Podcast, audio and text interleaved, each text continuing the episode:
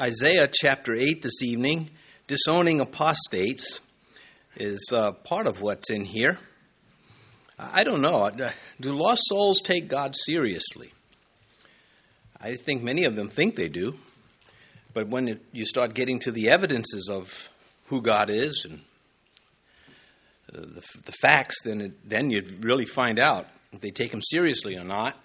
This is the story of all Israel and her days of waywardness.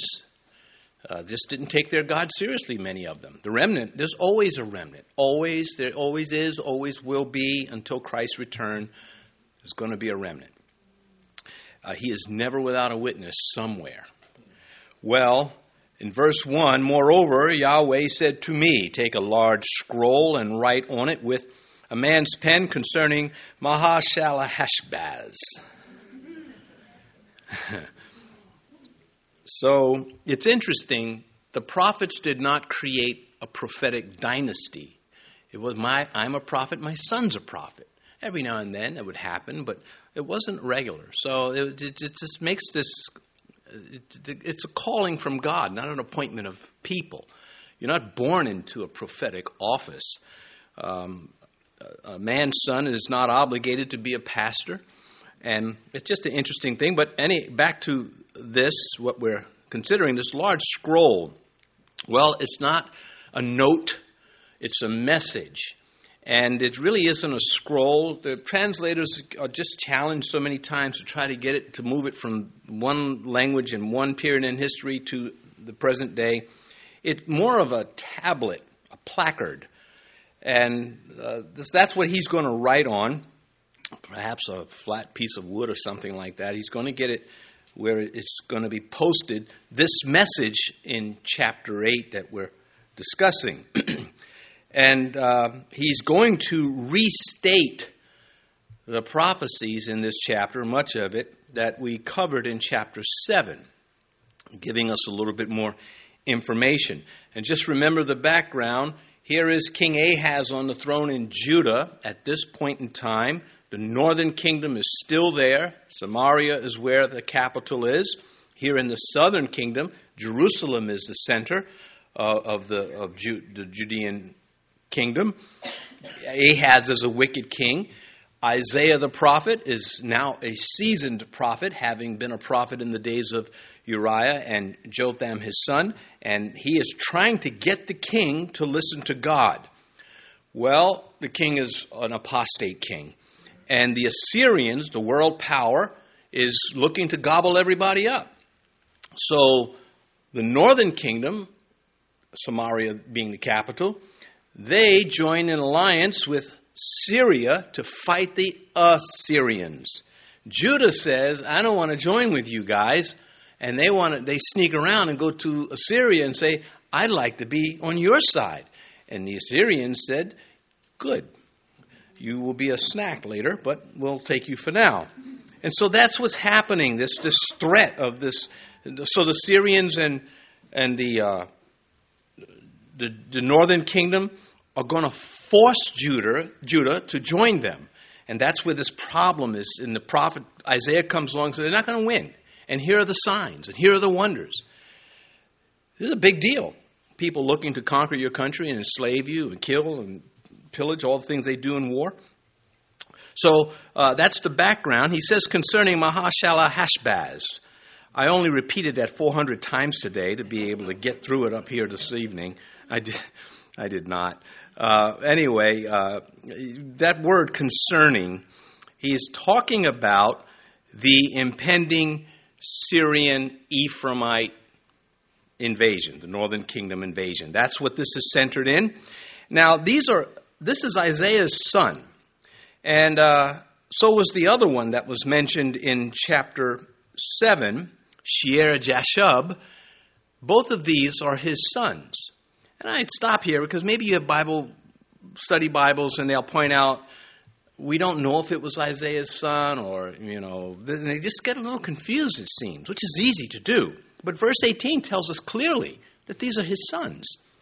I, I don't get it, guys. I really respect and still respect. Uh, but when it comes to this, they, they just got, to me, some of them, a little off. And I tell you that, so if you read it in your study Bible, you know they are wrong and I am right. And that's just what makes the world go makes the world go around. So anyway, you can look at verse 18 and you'll find out, hmm, he is right. Don't tell him; it'll give him satisfaction.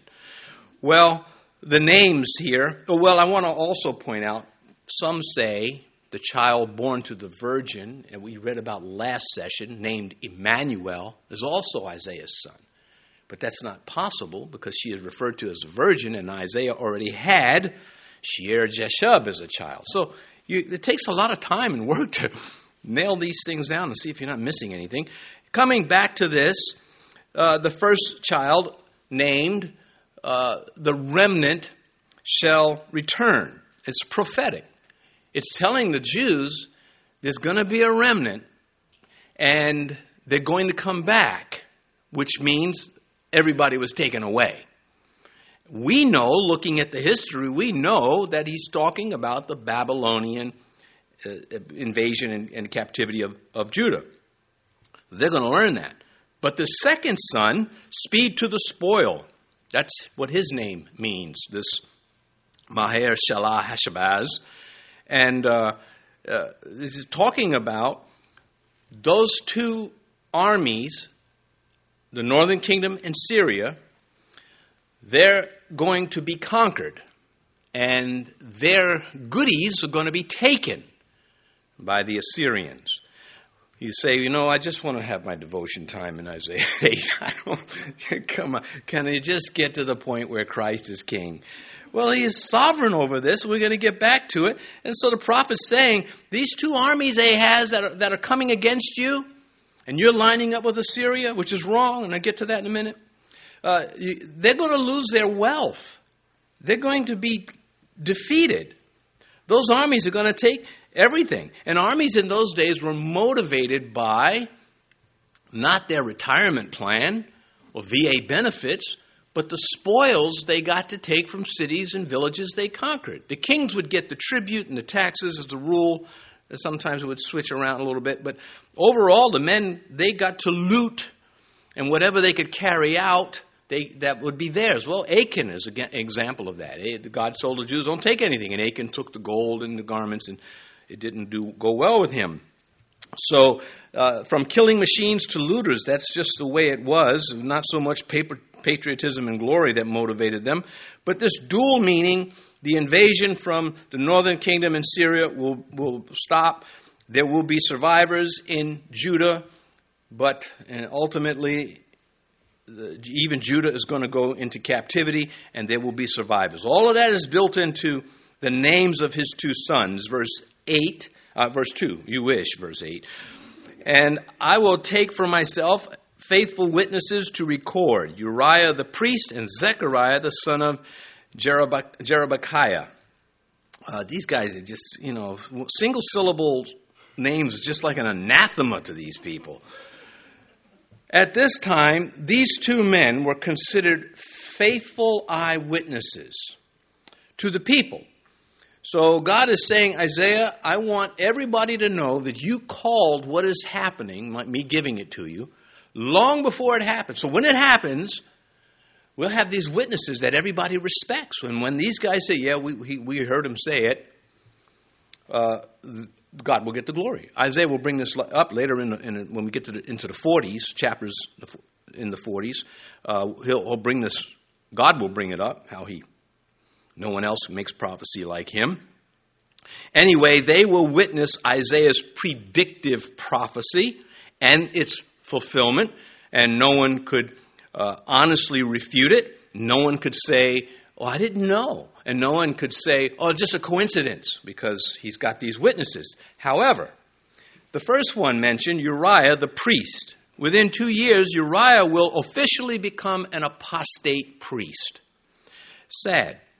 He will build a pagan altar in Jerusalem that evil King Ahaz saw in Damascus and he loves, I must have it. It was a desideratum to him. Oh, I just got to have this at the temple.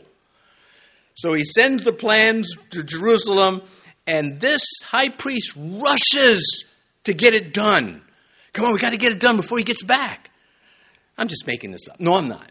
No, it's right here in the scripture. Go to second. Don't turn there because I'll be gone by the time you get there. Second Kings chapter 16, verse 11. Then Uriah the priest built an altar according to all that King Ahaz had sent from Damascus. So Uriah, Uriah the priest made it before King Ahaz came back from Damascus.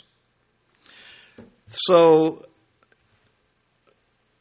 the prophet Isaiah said, In two years this threat will be gone. So we just leap ahead a little bit. The Assyrians come in, they take out Damascus. King Ahaz goes up to visit them. He sees this altar. He goes to meet with Tiglath-Pileser, the Assyrian king. Sees this altar, he's got to have it, sends the plans back. And this is what uh, uh, is happening. Now it says Uriah the priest, Urijah the priest in, in Kings, a little different in the name, but it's the same guy. Uh, uh so it's like asking unbelievers how to do church. It's like asking an unbeliever, How should I be a Christian? Uh, how should I be a Christian father? How should I be a Christian man? How should I be a Christian pastor? Uh, little leaven leavens the whole lump. What does a lot of leaven do to the lump? This is a lot of leaven. Now, Zechariah, the other guy here, at the time, he, he's not an apostate priest yet. Some speculate maybe it wasn't the same guy, but I think it was. Uh, Zechariah here is not to be confused with the prophet Zechariah, who gives us the book of Zechariah. He, he's not even born yet. So uh, uh, there you go. He's got these witnesses. These are the two men. At the time, they are faithful men, but later, they, uh, one of them at least seems to cave. Verse 3 Then I went to the prophetess, and she conceived and bore a son. Then Yahweh said to me, Call his name Ahashalahashbaz. Verse 4 For before the child shall have knowledge to cry, My father and my mother, the riches of Damascus and the spoil of Samaria will be taken away before the king of Assyria. Well, uh, he repeats the name just to make it difficult to uh, Western pastors have to repeat that again. Uh, before the child shall have knowledge to cry, my father. Uh, well, before we start, uh, again, the confirmation that this is the wife of Isaiah is in verse 18. She is called a prophetess because their sons, the two of them, uh, have a prophetic role, not in direct prophecy, but in their names. And this is, um, you know, includes her in, in the prophetic process. We have no evidence of her of her being a prophetess. There are four other women in the Old Testament referred to as prophets, but that doesn't always mean they predicted the future. It, it also means that uh, it could mean, in addition, that they represented the Lord in a leadership form.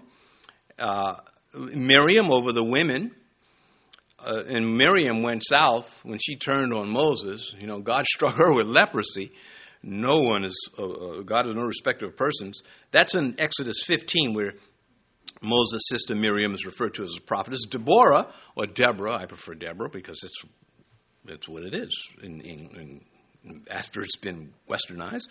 Uh, Judges 4, she becomes a leader because none of the men wanted to be the leader. And this is a rebuke. There, they, there was uh, a, a role reversal because the men were just, you know, she told Barak, go conquer. And he said, okay, but can you come with me? And she said, Well, if I go with you, I'm going to get some, I'm going to get the glory. And he said, I don't care. That's like an x ray into what was going on with the men while, while in Judges, everything was so messed up. And it's true today. When you, when you, when men are no longer bucks, you got a problem in your society.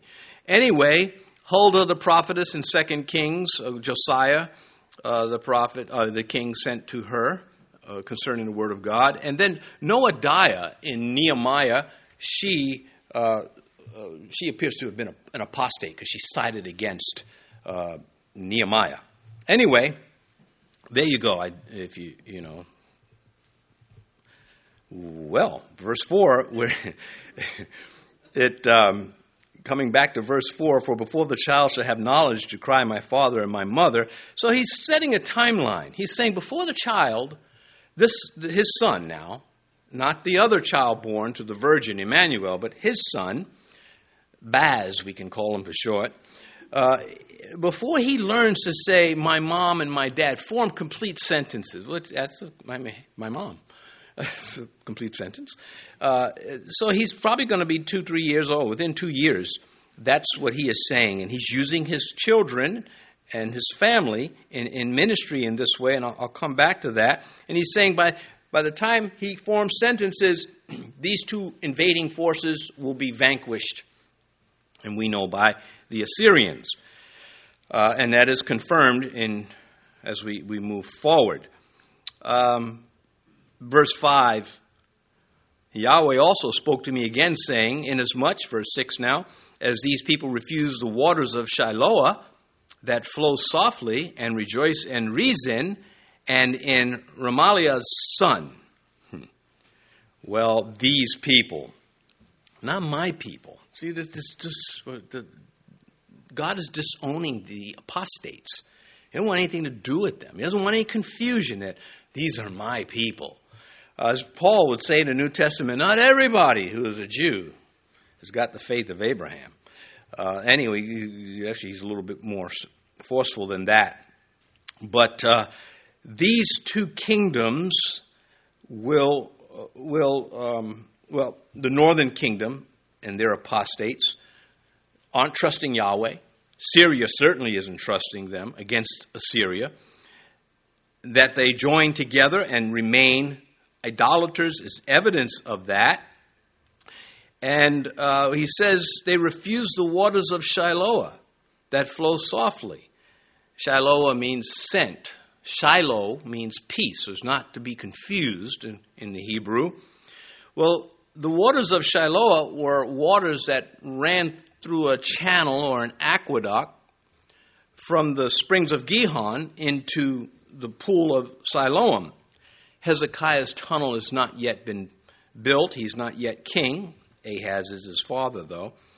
And what the Lord is saying is instead of trusting, he's using metaphor, instead of trusting Shiloh's waters, God, you want to uh, tr- you refuse these waters that flow softly. He's going to go on to say, so you're going to get a flood. You're going to get a tsunami. It's going to be the Assyrians. He's saying this to, to Judah.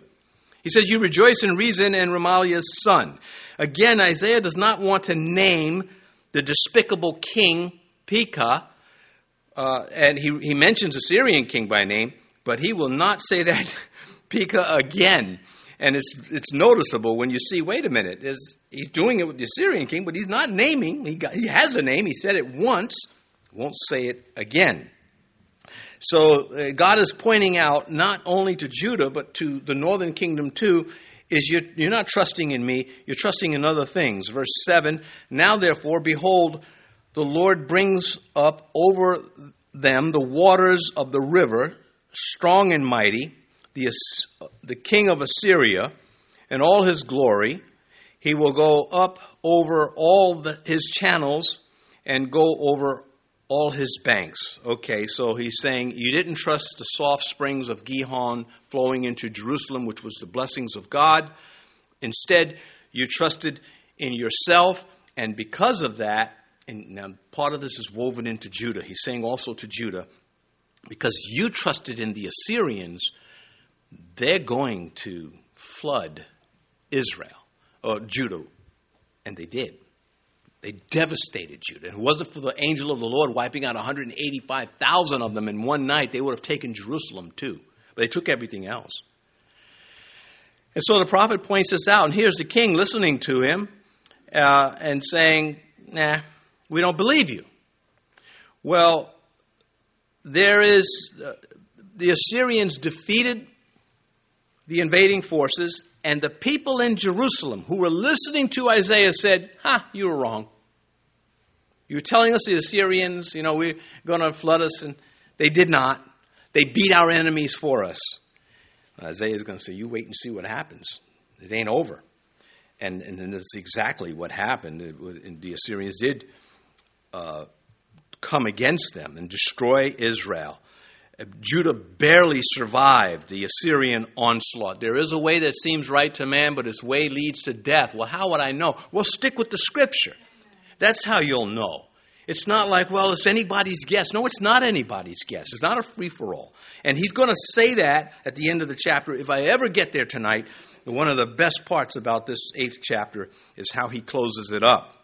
And so, the right way he'll cover in verses 19 through 22. Coming back now to verse 8. I'm leaving out a lot of details because I'm trying not to put you to sleep. Uh, he will pass through Judah. He will overflow and pass over he will reach up to the neck, and the stretching out of his wings will fill the breath, uh, the breath of your land, O Emmanuel. A very high price to pay, calling evil to fight evil. Instead of King Ahaz calling on Yahweh to fight the invading forces of Syria and the northern kingdom. He called on Assyria, and the prophet condemned it from the beginning. The land of Emmanuel, which is God's land, suffered because of their anti Yahweh politics. Now, if you're in high school or school, others around you may have antichrist, uh, an antichrist lifestyle. Well, that's the same thing that Isaiah is dealing with with those who didn't believe him but it was anti Yahweh, who's Old Testament Christ. This is how these people wanted it, so this is how they would get it. Uh, they would be flooded by an enemy who the prophet warned them of. This O Emmanuel goes back to the last chapter, the prophet Isaiah tying it in. The righteous remnant would appreciate that. And uh, they had a name that they were alive, but they were dead. Well, where else do we hear that? The church at Sardis. Christ says, You have a name that you're alive, but I say you're dead. Man, that is. Can you imagine having the Lord say that to a church? Uh, it's incidentally, when, when the Lord addressed the churches, he addressed the angel singular of the church. That's the pastor, singular. Uh, he holds him primarily responsible, but the others don't get off the hook because he can't be the pastor unless they support him. So they're guilty too. And we're going to find God's going to say to Assyria, I used you as the instrument of judgment, but I'm going to judge you too because you got some big issues. And I'm not going to give you a pass on those. So the land of God, the land of God with us, became the land of God without us. The judgments will fall. And this points, this Emmanuel points to a future victory. And when the Jews were coming back from captivity in Babylon, these things meant a lot to them. It meant a lot that God was mindful of a remnant. And it means a lot to us when we hear that during that great tribulation period, God is still going to be saving souls. That means something to us. It's going to mean a lot more to them. When they're going through it, they're going to have Bibles and uh, they're going to have recorded sermons. Uh, they, they're going to understand the gospel and they're going to be martyred because of it. The onslaught against Christianity will be more severe than it's ever been in human history. Verse 9 Be shattered, O you peoples, and be broken in pieces. Give ear, all you from far countries. Gird yourselves, but be broken in pieces. Gird yourselves, but be broken in pieces. Verse 10 Take counsel together, but it will come to nothing. Speak the word, but it will not stand, for God is with us. So the prophet is saying to the forces that want to conquer his people, and it, here it's Assyria, but it, it could be anywhere in ages. This is, he's not addressing righteous people. When he says, Be shattered, O you peoples, be broken in pieces, give ear, uh, all you from far countries. And he, he's, it's a taunt. He says, Gird yourselves. You won't be broken in pieces. Gird yourselves, but be broken in pieces. That's what he says. Take counsel together. He says, Speak the word. I'm talking about the Bible. He's talking about their plans. So he's, he's taunting the foreign invaders, and he's saying, I'm using you, but you're going to be judged too because you're guilty. Uh, it, just because I used you doesn't mean you're innocent. There's something to think about. Lord, Lord, didn't we cast out demons in your name? Didn't we prophesy in your name? And Jesus said, Get away from me. I, I never knew you. God knows the difference between a fraud and the genuine, individ- the genuine believer, which is brought out in the story of the woman who touched the hem of his garment. Now, that hem of the garment was hanging over the back. You know, we think of a hem, we think it is the bottom of the, of the, but when you take a robe, the fringe, the way they wrapped it, they throw that back end tassel hanging over the back. Was one way they did it. And that's what she grabbed hold on. And he made a distinction between everybody else and her. He singled it out. And uh, Christ knows how to do that. That's part of the lesson. The Lord knows how to make distinctions between those who are genuine and those who are, in, who are not sincere. Joel says the same thing. It's a taunt from God to the unbelievers who think that they can have their way, that He's not sovereign. And God is saying, I am sovereign, not only over the Jewish people, but all people. So Joel says, in, in addressing the foreign powers beat your plowshares into swords and your pruning hooks into spears. Let the weak say, I am strong. Let the nations be wakened and come up to the valley of Jehoshaphat, for there I will sit to judge all the surrounding nations. Now, there's a song, Let the Weak Say, I Am Strong in the Name of the Lord. I think they made a mistake when they, were, when they, that's a nice song, it's true if you apply it that way. But if you link it to Joel, then you, you missed it. You, you missed that Joel is taunting unbelievers when he says, Let the weak say, I am strong. Uh, he's saying, Yeah, work up your courage, is, is the idea. It's not going to work, it's not going to protect you from the judgment to come. So, uh, they were not innocent. On the contrary, they too will be held accountable by God. Uh, the, the nations are under his control. In turn, they will be destroyed. Assyria will be destroyed. Well, first the invaders from the north, Syria and Ephraim, and then, oh, 33 years later, the, the Assyrians, they were conquered by the Babylonians, and then the Babylonians were conquered by the Persians. You won't meet a Babylonian uh, not like the Chaldeans. The closest you get is somebody from Iraq. Anyway, this now concludes the prophecies concerning the northern threat of, I've said it so many times and it's ringing in my ears Syria and Ephraim, and then Assyria.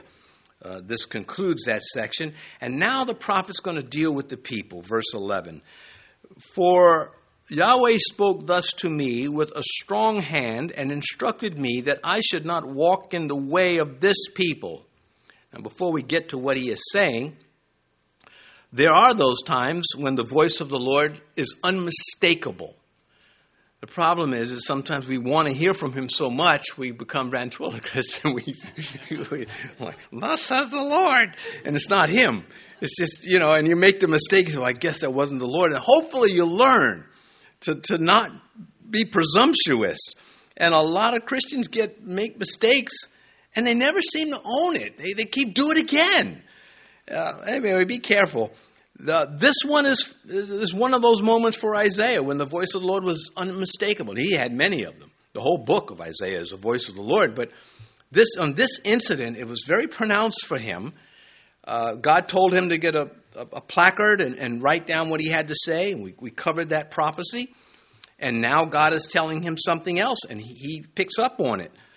Uh, the pressure of the circumstances around him certainly contributed to uh, his heart being sensitive to God. Ezekiel, that, that I don't think Ezekiel was a weirdo, but if you could get to the line and just not cross over it into being a weirdo, that's what he did. He went as close as you could be. He was eccentric, no question. But, and God used him in a, in a very powerful way. He uses this uh, phrase, the Lord spoke to me, uh, four times. And, and God did speak to the prophet. And his prophecies are, are just incredible. Anyway, the, Isaiah says, and instructed me that I should not walk in the way of this people. Culture held no sway over this man. That's what God is telling him, I don't, I don't want you to be influenced by those around you. You be influenced by me, not them. Second Corinthians, Paul tried to tell the Corinthians the same thing. Therefore, come out from among them. Be separate, says the Lord. Do not touch what is unclean, and I will receive you. Which means if you keep on with the unclean, God won't receive you. And that gets into a lot of stuff. Anyway, you youth, when the culture when the culture does something that's sidewards, go in a different way. Remember, it's, it's, it's hard to be a Christian, it's harder to not be a Christian. Life is hard.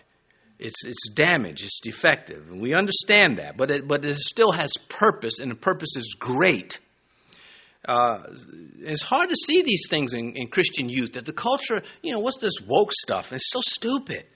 And these are these are people that you, you really tout how intelligent they are, and they're dumb as a sack of hammers. It's just like, my goodness, you kidding me?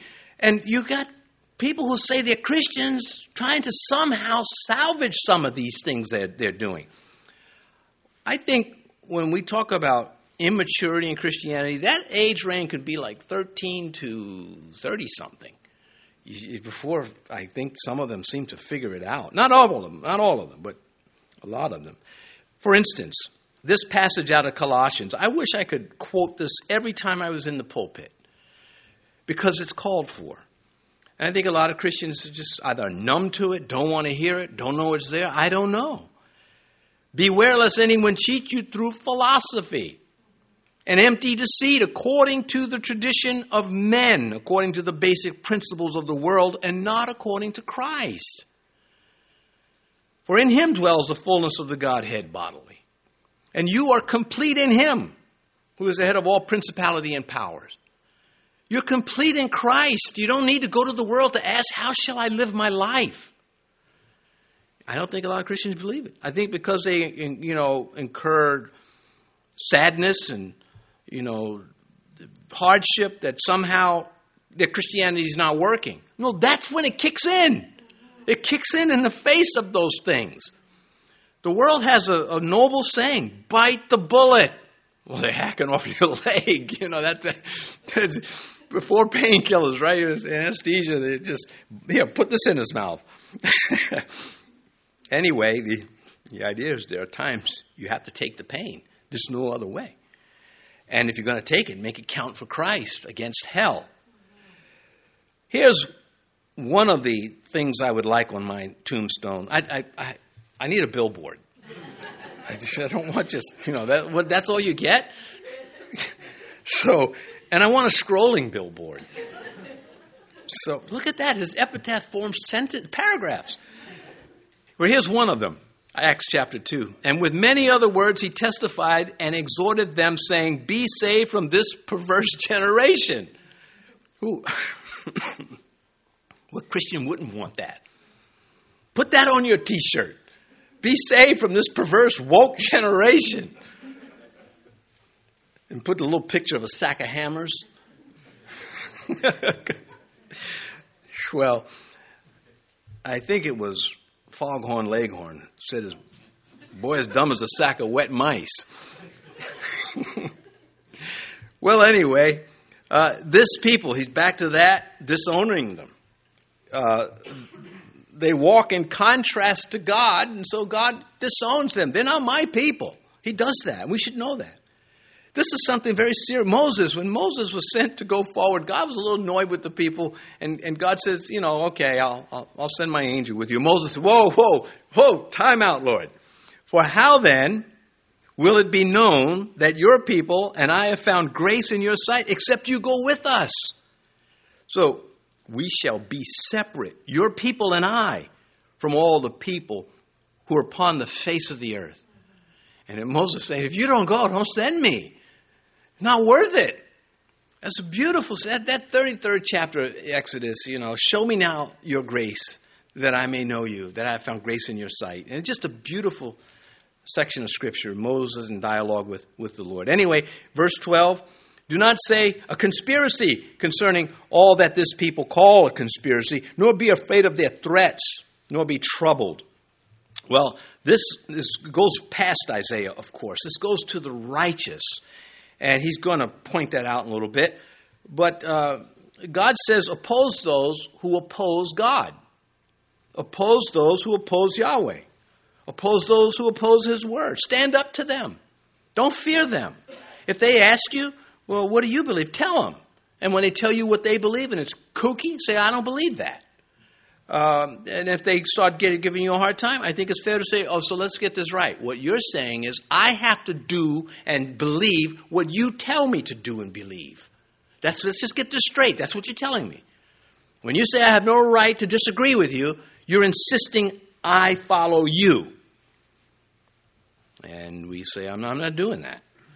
And that's, you know, the Puritans ran from people perse- killing them for doing, for standing up to them. Anyway, Isaiah and his associates were being accused of conspiracy. That's why the word is in our English is here. Concerning all that this people call a conspiracy. The people that aren't God's people were saying to Isaiah, Oh, you're coming against the kingdom now. You're a treasonous. You're not a patriot. You're well, Jeremiah really suffered this. He said, Well, you're, you're an agent for Nebuchadnezzar. He said, I'm not an agent for Nebuchadnezzar. I'm just telling you. You're going to Babylon, build houses and gardens and, you know, do some pottery there because you're going to be stuck. you're, not, you're not coming back. I mean, for not for 70 years, and it won't be all, most of you will be dead by then, and the other bunch will be too old to make the trip. Your children will, some of your children will make it back. Well, some of them did make it back, but not many. Anyway, they were trying to uh, attack Isaiah, his, his character, calling him a treasonous, and God was saying to the prophet, Don't you be sidetracked by that. Let them call you sticks and stones. Hurt. but uh, you just stick close to me. And today, those who criminalize being a Christian, we have to stand up to them and tell them to their face, No, I disagree with you. Do what you got to do, but I disagree with you. Verse 13 this is continuing. God speaking to him, the Lord of hosts, him you shall hallow. Let him be your fear, and let him be your dread. That's some serious stuff. You want to fear somebody, Isaiah? You better be fearing me. maybe, maybe you've had a parent to tell you that. You, you want to be afraid of somebody? You better be afraid what I'm going to do to you. Never mind with your little buddies out there. My mom used to say, Did you pick that up from your friends in the street? I want to look out the window. There's nobody in the street, Mom. But I would have got smacked, but I didn't say anything. I was not saying a word. My mom never hit me because I never gave her a chance. I just, I knew, I could tell. Oh, she's loading up. Look, when you hear that pump go click, click, you know it's coming. Don't force it. Some kids are dumb, man. It's like, boy, don't you? And they do it. The next thing you know, they're on the moon. How did I get here? So, anyhow, uh, I know you, you just sometimes your kids can make you think evolution is true, but it's not. It's not. anyway, and then they grow up and they're like, boy, you're pretty smart because you were an idiot when you were like 14, 15, and teenage years. I didn't. Anyhow, I was going to donate you to the Smithsonian. It's like, here, take this. Anyhow, coming back to this. Verse 13 the Lord of hosts, him you shall hallow, let him be your fear. Well, Jesus taught us that a good, a good way to open prayer was to calibrate our perspective, to get our doctrine in place. In this manner, therefore, pray, Our Father in heaven, hallowed be your name. The absence of holiness is what? What is the absence? Is unholiness. Esau was a decent enough man, as men go, far as we know, but um, as spiritual as a sack of weeds. Okay, a sack of hammers, wet mice, weeds. We, we can add to this as we go on.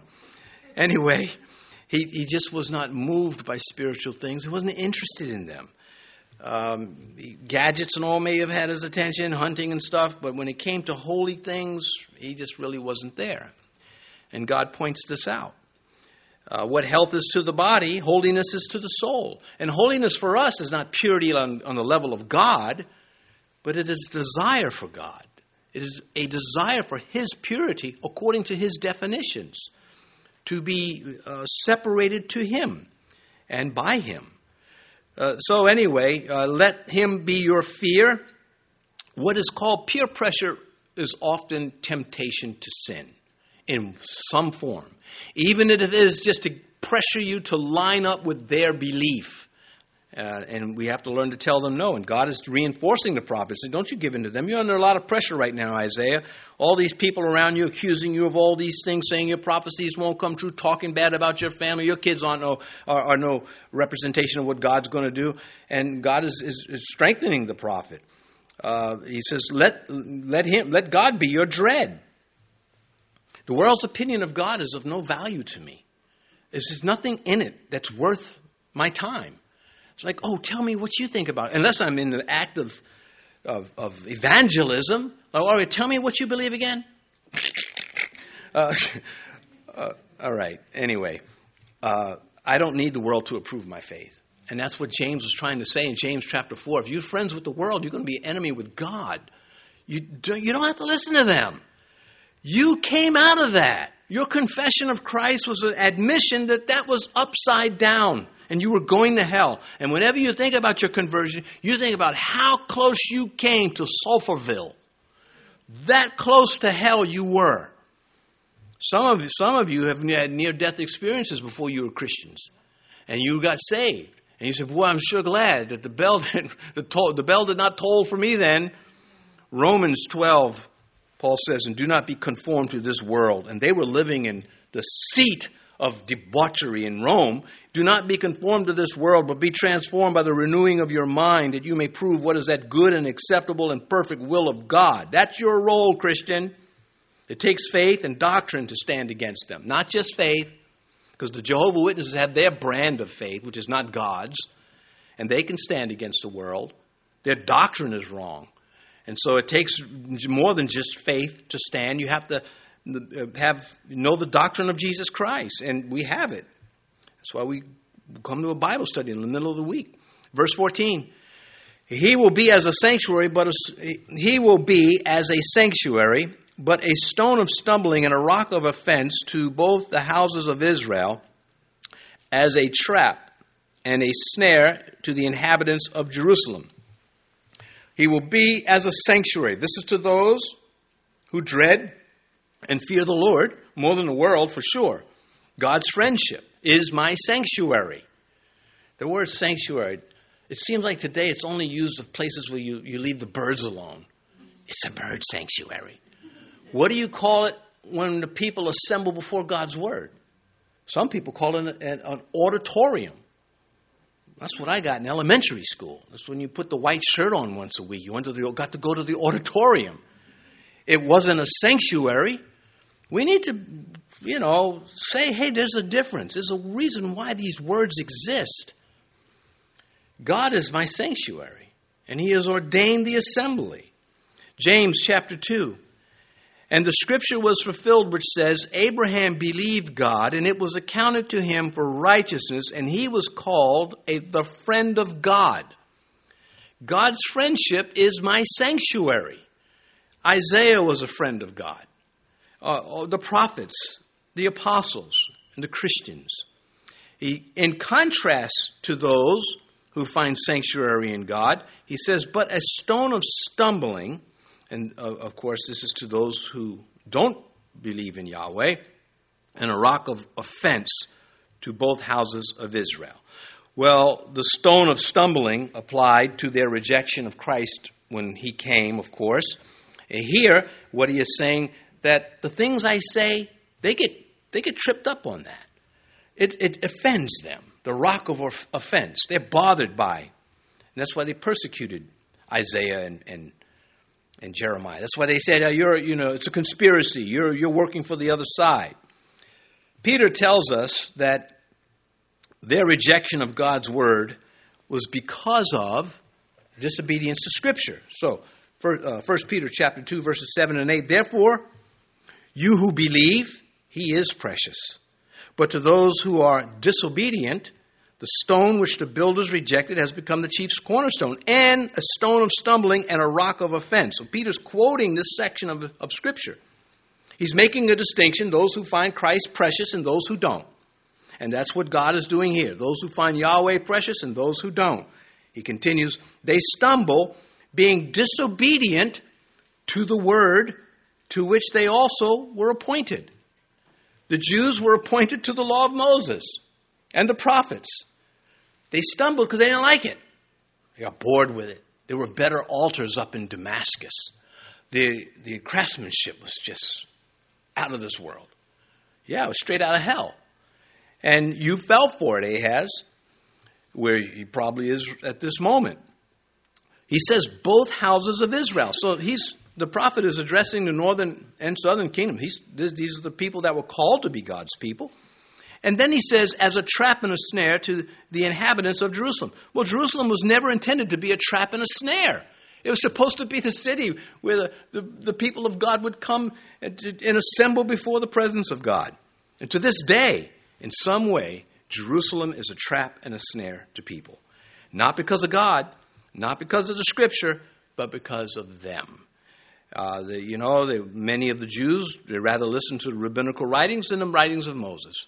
And many Christians just, you know, they just have enough of Jesus to be saved, is what they're in their heads, and they don't care about the rest of the Bible. It's, it seems uh, just very emotional. It's sad. And, but not, not everybody, of course. I think there is a resurgence of interest in God's Word. Um, I think it's slowly happening. I don't know how far it's going to go. I say that because I have a software with commentaries on it, and it shows how many people have highlighted a particular passage. Well, 10 years ago, there weren't many underlines showing this. Now it seems to be a lot. I'm thinking there's either an interest in the Bible teachers to actually dig into what the Bible is saying, or they're doing like some of the other ones did. They just want to know what a verse is saying so they can say what they want to say, take the Bible and spin it. I like to think it's positive, that there's going to be a, a, a movement of the Spirit of God. Who, what Christian would not want to see that? But none of us have the right to call it unless God gives it to us, so we'll see what happens. Anyway, test the spirits, brothers and sisters to see if these things are so. Don't be gullible. Just because you want it to be so does not give you the right to, to insist that it is. Jonathan Edwards wrote about revivals. He says, Here's some, I'm not going to say them now, maybe I'll get to them in Acts, but when he was saying, Here's some signs that the revival, that they call it, a movement of the Holy Spirit, I prefer, is genuine. And one of the things he listed in there, aside from the love for God, the love for people, is a love for God's Word. And that's true. If there's a movement of God and the people, there's, all the songs are wonderful. Yeah, but what about the scripture? Well, he read a passage. What about you? You have a love for God's word? That's what the hippies, you know, and all the problems that they had and still have. Um, there was a great hunger for learning the God's word. And then there was another element that decided no, they, they wanted the emotions more. They wanted more of the tongues and other things like that. And they diminished the Word of God. And they're the same group that gave us the barking in the spirit stuff. Remember that goofy stuff? Could you see Paul rolling around on the floor barking in the spirit? Peter would have knocked him out. It just wouldn't have happened. Paul said, I ain't giving him that shot. no way. Anyway, okay. So, coming, coming back to this, um, we're almost done. Verse 16 bind up the testimony, seal the law among my disciples. And so there is a remnant. They're students of Isaiah. They were to guard and preserve his words, and they succeeded, else we wouldn't have them. Verse 17, and I will wait on Yahweh, who hides his face from the house of Jacob, and I will hope in him. Interesting. He, called, he refers to them as the house of Jacob because currently they were behaving like Jacob, not like Israel. And uh, he makes this distinction of patient faith versus impatient unbelief.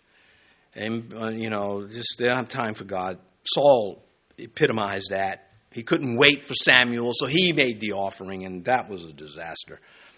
Saul never did anything that was like, boy, that was actually pretty good. Couldn't say that about Saul. Always up to something he was. Anyway, verse 18 Here am I and the children whom Yahweh has given me. We are for signs and wonders in Israel, for Yahweh of hosts who dwells in Mount Zion. So here the prophet clearly says that the two children, the two sons, uh, were his. Uh, God called the prophet's family to play a role in the prophet's ministry. That still happens to this day. Um, two, two, two positions. I, I, would not want to be a pastor's child.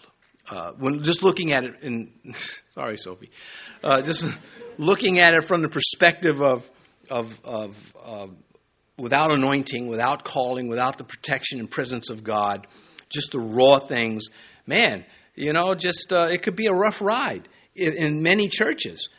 Other churches can make it more comfortable um, by just you know not not causing problems like that. Had Isaiah overemphasized his family, what what would have happened? What would have happened if Isaiah started, look at my family, we're prophets, you know, what would have happened? They would have been a distraction. They, God would have decreased and they would have increased. The eyes would have been turned to them and not to Yahweh in Yahweh's name. The reality is they would have departed. And so we don't read of them again. We don't read about them later on. Uh, you know, and his son, Shahashbaz, doesn't become the great prophet in Israel. God knows what He's doing. And that is no slight on the kids. It doesn't mean that they were bad or anything like that.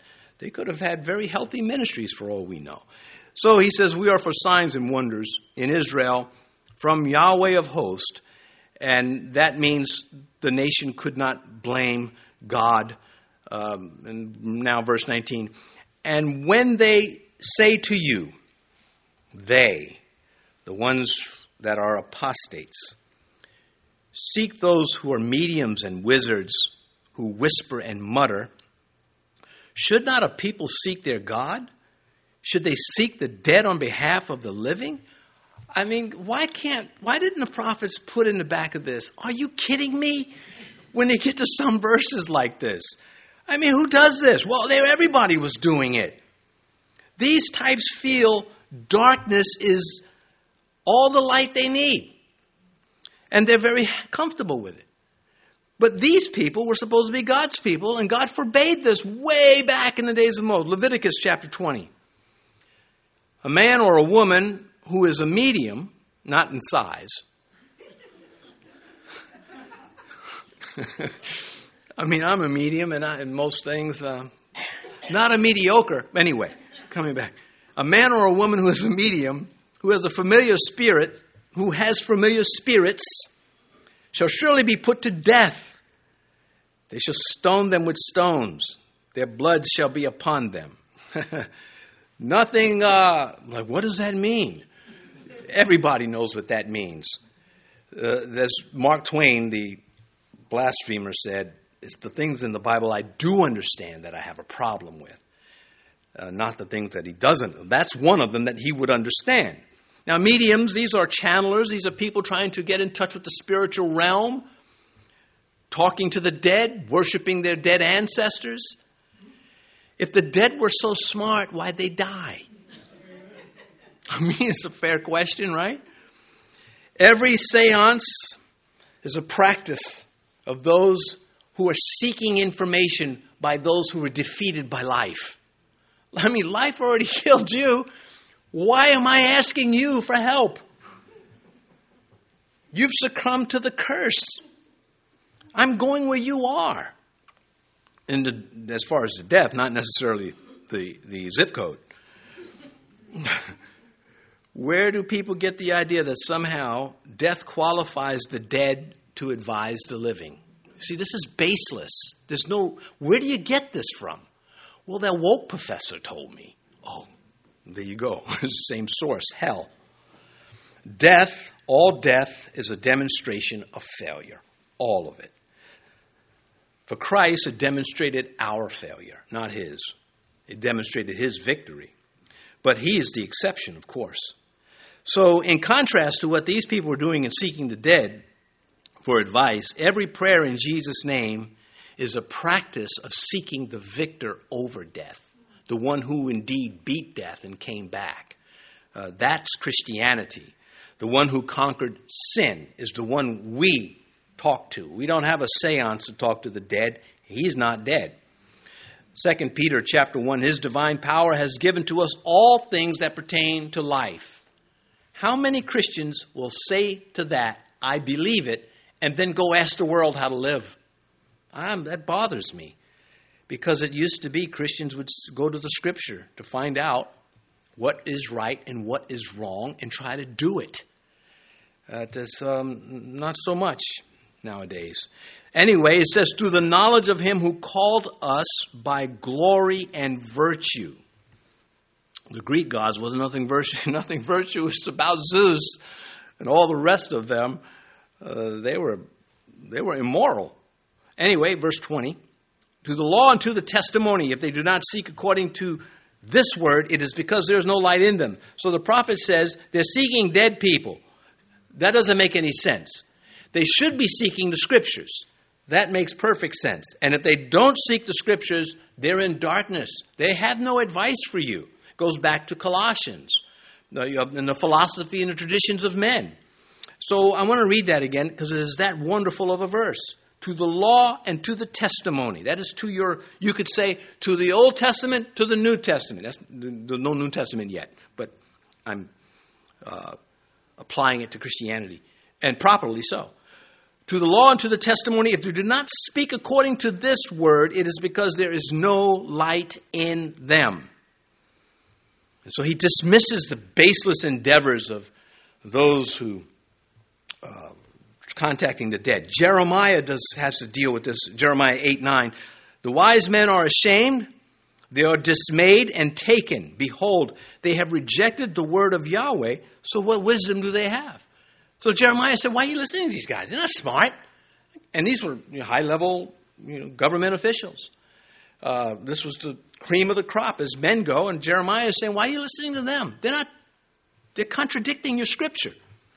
Jeremiah 6 Thus says Yahweh Stand in the ways and see, and ask for the old paths, where the good way is, and walk in it. Then you will find rest for your souls. And then he tells us what they said back to him. But they said, We will not walk in it. Defiant, defiant little rascals, aren't they? He's saying, Why don't you just trust Moses? Why don't you just listen to the prophets? And, and they said, No. Well, they persecuted him for standing up to them because Jeremiah never caved. Anyway, uh, the, you know, no one has ever failed adhering to God's word. It's never happened. They may have been killed, but uh, they may have been persecuted, but they've never failed. You, you don't fail by adhering to God's word. You succeed, you triumph, no matter what the outcome is. Verse 21 They will pass through it hard pressed and hungry, and it shall happen when they are hungry, that they will be enraged and curse their king and their God and look upward. Verse 22 Then they will look to the earth and see trouble and darkness, gloom and anguish, and they will be driven into darkness. I mean, you really don't need any commentary. They're going to be angry with God for being God. You have no right to be God. You have to do it my way. And if I say it's more loving to do it this way, then you need to say it's more loving to do it this way. The fact is that God can prove himself to some people, and they will further resent him for it. This is, the, this is Pharaoh. Moses was saying, okay, I'll tell you what. I'm going to make those frogs come all over the place, all, your house and your kitchen, everywhere. And when you do it, you'll know it was God. And he did it. And Pharaoh just hardened his heart. He just I'm not going to cave in. He is not going to rule me. This is spiritual darkness, and it is irrational. We're not called to understand it, we're called to preach up against it. And we do that by simply sharing what God says. We don't have to get an attitude, although it's a lot more fun when you have a little attitude. okay. I don't mean a sinful attitude, but it, it's nice telling an unbeliever, that's crazy. Where'd you, where'd you get that? Anyway, let's pray. Our Father, um, the history that we come across in the beginning of this chapter, may we understand it has our, its place. It's good for us to be exposed to these things. And then the second part, where you get right to the point about those who want to contact the spiritual world to get some advantage over life. Well, we know that you are our advantage and you are our sanctuary. And may you find us your friend and may us uh, may we uh, enjoy it all the days of our lives. We ask you to get us home safely this evening. In Jesus' name, amen.